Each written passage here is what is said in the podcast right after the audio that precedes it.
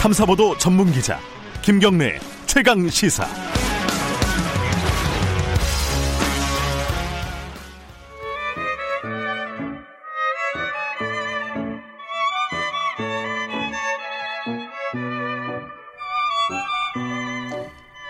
진정한 보수의 가치와 품격은 무엇인지 우리 사회 뜨거운 현안을 보수의 시각으로 들여다보는 시간입니다. 보수의 품격 윤여준 전 장관님 스튜디오에 모셨습니다. 안녕하세요. 네, 안녕하십니까. 어, 연말에 뵙고 처음 뵙는 거네요. 네, 그렇죠. 새해 복 많이 받으세요. 좋은 일 많으시기 바랍니다. 아, 쑥스럽네요. 그다 다 해놓고 밖에서 다 해놓고 다시 하려 그러니까. 어, 오늘 물어 여쭤볼 게 되게 많습니다. 이 총선이니까요. 사실 뭐, 보수 쪽에는 뭐 개편이 굉장히 큰 어떤 어, 바람이 일고 있지 않습니까? 아직은 뭐 바람이 일고 있는 건 아니잖아요. 물 밑에서 아직 움직이고 있는 건가요? 뭐 물 바깥에서 움직이긴 하지만 뭐 아직은 뭐 크게 바람까지 일어나고 있는 상황은 아닌 것 같은데요. 그 얘기까지 가는데 좀 이렇게 전제로 깔 게 몇 개 있습니다. 네. 어, 엊그제 기자 간담회. 대통령. 요거부터, 예. 아, 네. 그거부터 한번 정리를 해보죠. 어, 뭐, 실제로 보셨나요? 아니면 나중에 뉴스로만? 아, 못 봤어요. 왜냐하면 그 이제 막 시작하는 걸 보고 집에서 나가야 될 일이 아. 있었기 때문에 네, 못 봤는데 아, 저는 사실 어, 일, 그 일, 회견 일주일 전쯤이죠 아마 그 신년사 예, 예. 가 보통 대통령 신년사는 과거에는 의례적인 얘기를 했는데 이번에는 음. 국정 현안에 대한 설명을 길게 음. 했어요 그 대통령이 새해 복 많이 받으세요가 아니라. 아니라 예. 예. 그래서 아니 일주일 전에 다 설명했는데 뭘 또 기자 회견입니까 간담회입니까 하여간 뭘- 간담회? 네, 간담회 예.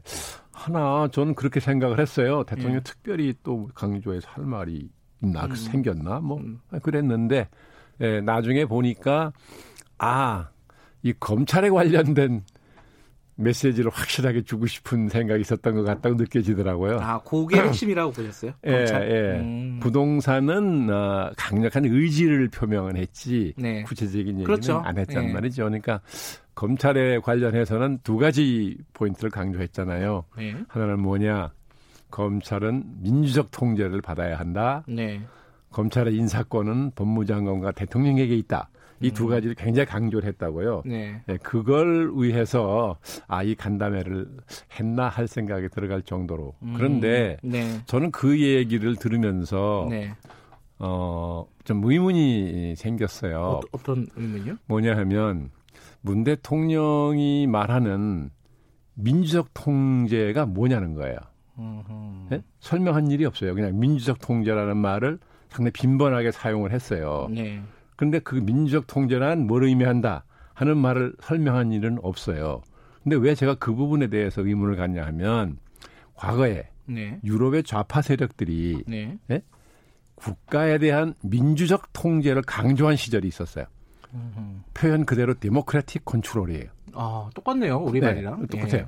그 국가에 대한 민주적 통제를 굉장히 강조한 시절이 있었는데 네. 그때 그 사람들이 얘기했던 민주적 통제란 데모스에 의한 통제, 즉 민중적 통제를 의미했던 거예요. 네. 이건 의미가 굉장히 달라진다고요. 음. 예, 그렇기 때문에 대통령이 그런 뜻으로 쓴 건 아닐 거라고 생각은 하지만 네. 표현이 똑같단 말이죠. 그러니까 이 부분에 대해서는 대통령이 그런 오해 소지를 없애기 위해서라도 그 민족 통제라는 게 뭐냐는 설명을 해야 되는데 네. 아직 그 설명을 안 하고 어허. 더 제가 이해할 수 없는 것은 매일 뭐 입만 열면 그냥 대통령이나 정부에 대해서 그렇게 막 극단적인 독한 소리를 해야 되는 제1야당 자유한국당도 대통령이 말하는 민족 통제가 뭐냐라고 질문 한 번도 한 일이 없어요. 아하. 예? 또 보수 언론도 네. 이게 뭐냐고 따져봐야 되는데 언론이니까 네. 전혀 그런 의문을 제기하지 않더라고요. 음. 저 이게 이거 더 이해 못하겠다. 예, 그러니까 저는 뭐 식견이 짧은 사람이라 그런 이론적으로 뭐 예?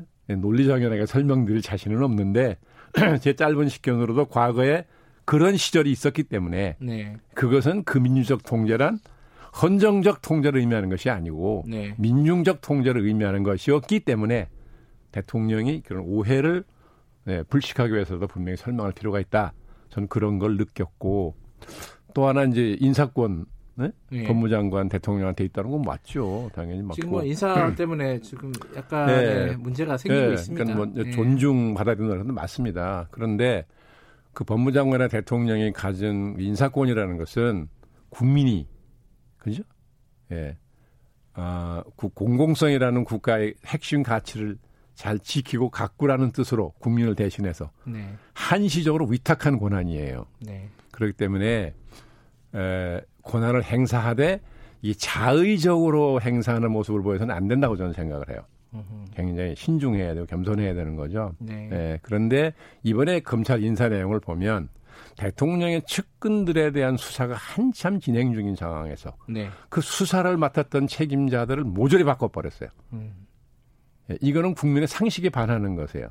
그렇죠? 네, 예, 그렇기 때문에 아무리 그 인사 권한이 법무장관과 대통령이 있다 하더라도 네, 그 권한을 행사하는 모습이 네, 저렇게 자의적인 음, 모습을 비치는 것은 정말 해서는 안 된다. 음, 저는 그런 생각을 했거든요. 네. 늘 그런 국가 권력을 강력한 국가 권력을 가진 사람은 뭐 충분히 물론 권력을 행사하되 늘 역사와 국민 앞에 겸손함을 잊지 말아 잃지 말아야 되는데 네, 그런 점에서는 좀 상당히 조심스럽다 하는 생각을 제가 했어요 평소에. 네. 그래서 제가 그 대통령이 그 두 가지를 강조하는 말씀을 들으면서 저는 그런 생각을 했다는 거예요.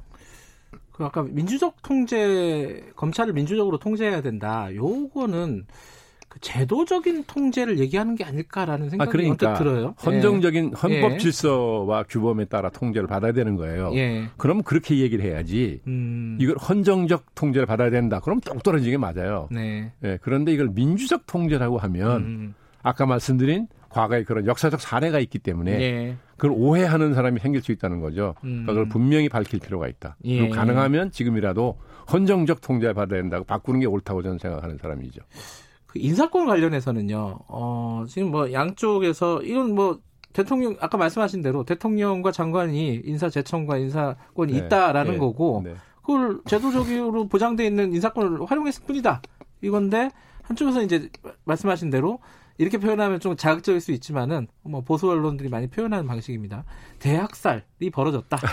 뭐 뭐 요 정도까지 이제 이건 예, 약간 예, 레토릭이긴 그러니까 하지만 이제 그렇게 예. 되니까 아 저는 또 하나 예. 이건 좀 성격이 다른 얘기입니다만 왜 자꾸 윤석열 검찰총장은 자꾸 순교자를 만들어요?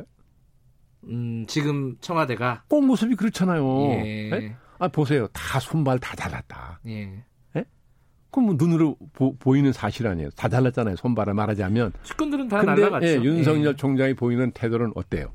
그죠? 늘 원론적인 얘기만 하고 검찰도 바뀌어야 된다는 얘기를 하면서 어쨌든 대통령의 그런 뜻을 수용하는 모습을 밝, 그 밝히면서 네. 최소한 반발하는 모습은 안 보이잖아요. 네. 예. 그러니까 국민한테 비치는 게 잘못하면 마치 대통령과 법무장관이 예? 윤석열 총장을 자꾸 순교자를 만드는 것 같다는 게 제가 보기에는 아, 이게 참- 오히려 예, 그러니까 그게 아. 도대체 뭘 어쩌고 하는 것이냐는 거예요. 음. 요번 인사가 결국은 말씀하신 걸로 보면은 어 조금 과했다. 쉽게 그렇죠. 말하면 그렇게 범위, 말- 방법, 생각하시는 거네요. 범위와 방법이 다 음. 온당하지 않았다는 거예요. 다만 그런 그런 반론이 있습니다. 이 검찰 인사가 어, 윤석열 총장 임명되고 나서 네. 벌어졌던 그 인사가 비정상적이었기 때문에 지금 다시 정상적으로 돌린 거다.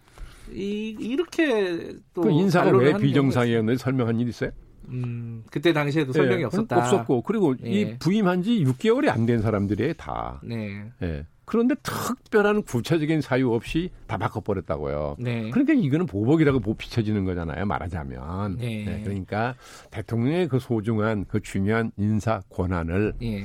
예, 국민의 눈에 그런 식으로 비치게 행사하는 건 굉장히 조심해야 된다는 거예요. 음, 알겠습니다. 이 어, 검찰 인사 관련된 내용은 저희들이 3부에서 또 어, 네. 상세하게 좀 다룰 저는 뭐 그 예정이고요. 분야 전문가가 아니니까. 아니 거의 전문가십니다. 지금 아닙니다. 말씀하시는 걸 들으니까 어, 여러 가지 내용 또 한두 가지만 더 짚어볼게요. 그 네네. 대통령 말, 말 중에 네, 네. 협치를 얘기했어요. 네. 근데 그런 얘기를 했습니다. 손바닥을 칠려도 이게 흔히들 하는 얘기잖아요. 손바닥도 마주쳐야지 네, 소리가 예, 난다고. 예, 네.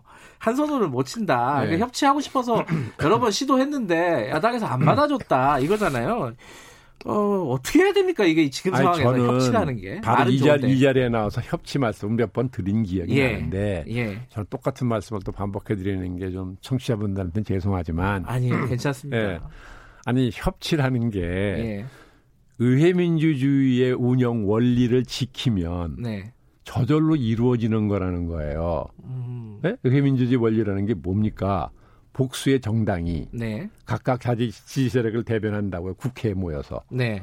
그러면 지지 세력의 이해관계가 다르고 뜻이 다르니까 갈등이 생기잖아요. 네. 그 생산적인 갈등인 거죠. 음, 예. 그 갈등을 복수의 정당들이 국회에 모여서 하나로 묶어내는 걸 하지요. 네. 왜냐하면 대화 타협, 때로는 다수결로 네. 그렇지 않습니까? 예. 그래서 국회 본회의에서 통과된 의안은 국민 전체 의사를 간주하는 거 아니냐고요. 네. 그 과정이 진행되죠. 네. 정당들이 자기 지지세 이렇게 정치적 의사를 형성해서 국회 와가지고 대변하고 갈등하고 타협하고 하는 과정이 쭉 진행된다고요. 네. 그래서 나중에 하나로 묶어져 나오는 거죠. 네. 이 과정이 의회민주주의 과정인 것이고 예. 이게 협치가 과정인 거예요. 그 과정이 협치가 이루어지는 과정인 거죠. 근데 이걸 안 지킨다고요. 왜 안 지키느냐? 첫째, 야당을 국정의 동반자로 인정하지 않았단 말이에요. 문 대통령도. 음, 예? 그 야당을 국정의 동반자로 인정을 하고 존중하는 모습을 보였는데도 불구하고 야당이 대통령의 그런 성의, 예? 그런 태도를 외면하고 반대면 반대만 했다. 그런데 그러면 국민이 이걸 심판할 거 아니겠어요?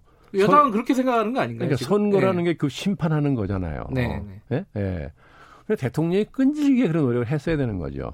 예. 아. 그런데 기본적으로는 야당을 국정의 동반자로 인정하고 존중하는 모습을 보이지 않으니까 네. 야당은 극렬히 저항을 하는 거잖아요. 음, 네. 과거에 항상 그래봤어요. 민주화 투쟁할 적에도. 근데 그래놓고 말하자면 뭐 장관제를 줄 테니 들어와라. 그럼 어떤 야당이 들어올 수가 있습니까? 네. 근데 음. 말씀하신 어, 국정의 동반자로서 인정해 준다는 거는 어떤 거죠? 구체적으로? 아, 야당 네? 의사를 존중하는 거죠. 음, 그러니까 그게 구체적으로는 어떤 건지 그게 약간 어, 헷갈려가지고 아 그러니까 대통령이 뭐 예. 뭐죠? 무슨 뭐 협의체인가? 아, 뭐 이런 것도 만들었잖아요. 예, 예, 예. 아, 그 만든 거는 자체는 좋 훌륭한 예, 거예요. 예, 예, 그게 만들었으면 그걸 잘 운영을 해가지고 예, 예. 어떻게든 야당이 좀 안 들어오려고 해도 설득을 하고 음, 뭐 이렇게 해서 예, 예 자꾸 의견을 듣고 말하고 네. 설득을 하고 이제 이런 과정이 진행돼야 되는데 대통령은 최선을 다했다고 그러지만 제 3자가 볼 적에는 음. 그런 제도를 만들고 그런 제스처를 쓴 건 사실이나 네. 예. 그렇게 끈질기게 야당을 설득하려고 하는 노력은 하지 않았지 않았느냐. 음. 예. 예를 들면 우리가 항상 미국 대통령 예를 드는데 네. 흔히 그런 게 보도되잖아요. 미국 대통령은 아침서부터 밤까지 주로 하는 일이 뭐냐. 예? 국회의원 설득하는 거라는 거 아니에요. 어, 법안을 통과시키고 통과시켜야 해야 네. 되니까. 되니까요. 네. 예. 심지어는 자기 당 소속 국회의원들까지도 설득해야 된다는 거 아닙니까. 예. 예. 거기에 모든 시간 정성을 다 대부분 쓴다는 거 아니에요. 민주주의라는 게 그렇기 때문에 네. 참 대통령이 힘들고 피곤한 자리이죠. 네. 그래도 국정의 최고 책임자가 됐으면 피할 수 없는 거예요. 노력이 부족했다. 저는 일단은 저는 뭐 어, 절대로 부족했다고 봐요. 예. 예.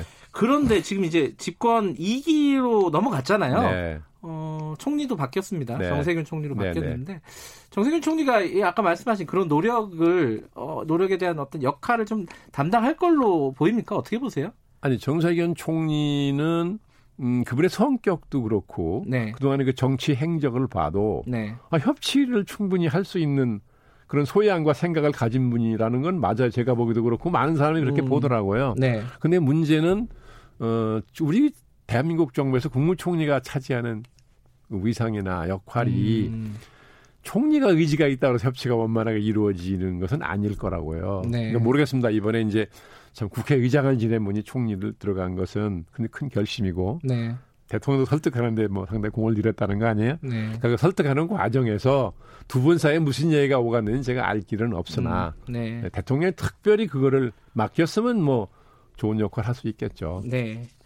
알겠습니다. 이 지금 사실은 국회 얘기로 넘어가야 되는데 앞에서 어 얘기가 제가 들을 얘기가 너무 많아가지고 시간을 좀 아니 뭐 끌었습니다. 국회 얘기는 뭐 맨날 그뭐 총선, 총선 얘기. 자 지금 보수 통합이 진행이 되고 있습니다. 네. 어, 그런 기구들도 많이 만들어졌어요. 네. 어, 혁- 혁신통합위원회, 어, 혁신통합추진위원회 이게 자유한국당하고 뭐 새보수당하고 등등이 막 어, 모인 거잖아요 시민단체 어, 등등. 예, 예. 그게 뭐 자문 기구라면서요. 어, 그러니까 새보수당은 자문기구 아니냐라는 거고 네. 아, 한국당 입장은 좀 다른 것 같고요.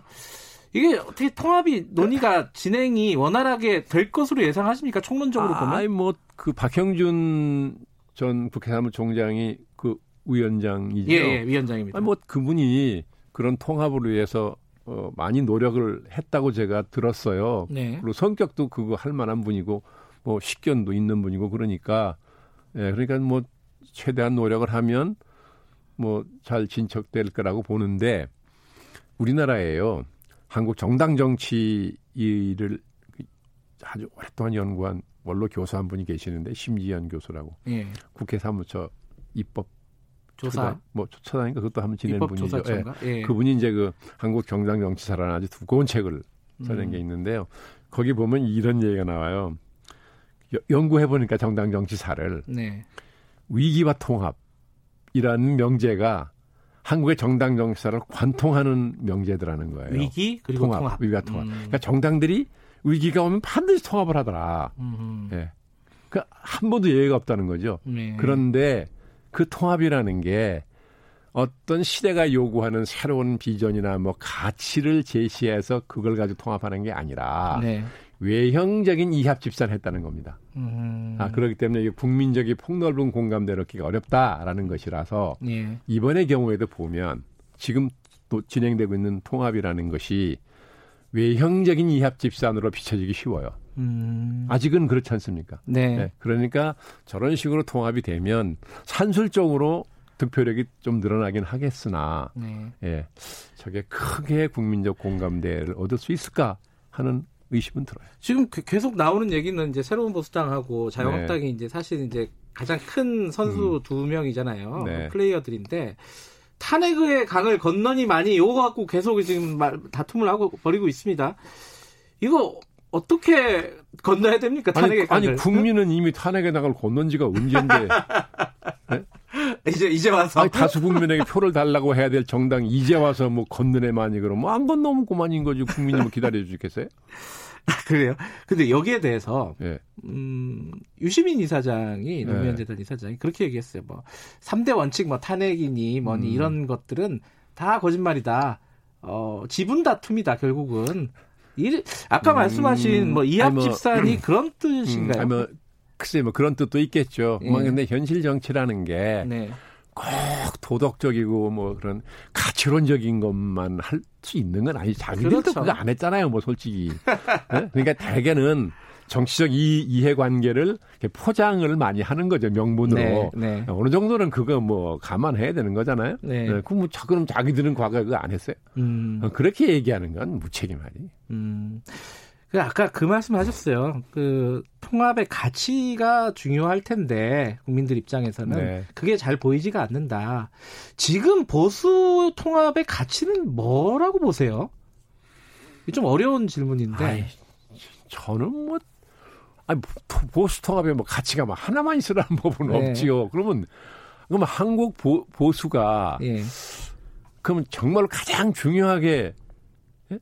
추구하고자 하는 지키고자 하는 가치가 뭐냐 하는 거를 제시해 그렇죠. 줘야 그거죠. 되는데 그건데 그게 자 뭘까? 지금 뭐냐면 예. 이제 자유한국당은 지금 여러 차례에 걸쳐서 뭐라고 얘기했습니까? 자유민주주의와 시장경제 네. 핵심 가치로 내걸었어요. 맞죠? 헌법적 가치니까 네. 여기에 동조하면 다 같이 간다는 거 아니에요.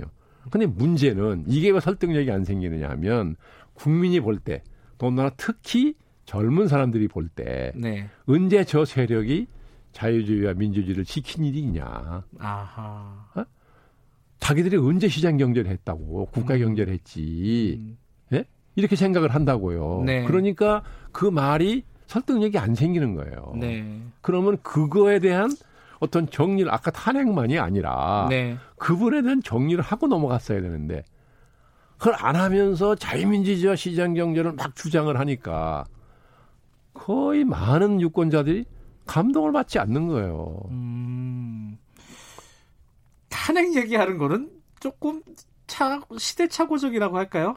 그, 그렇게 생각하시는 거네요. 아니 뭐 지금? 시대야 뭐 얼마 전 일이니까 시간차고 시간착오적인가요? 네, 근데 어, 좀 현실 정치로 다시 돌아오면은 예. 같이 얘기를 잠깐 했는데 이 보수 통합의 변수 중에 하나로 네. 안철수 전 대표의 아, 예. 귀국을 얘기를 많이 네, 하고 네, 있습니다. 네. 이게 어떤 변수가 될 거라고 보세요? 그건 아직 모르겠어요. 왜냐하면 예.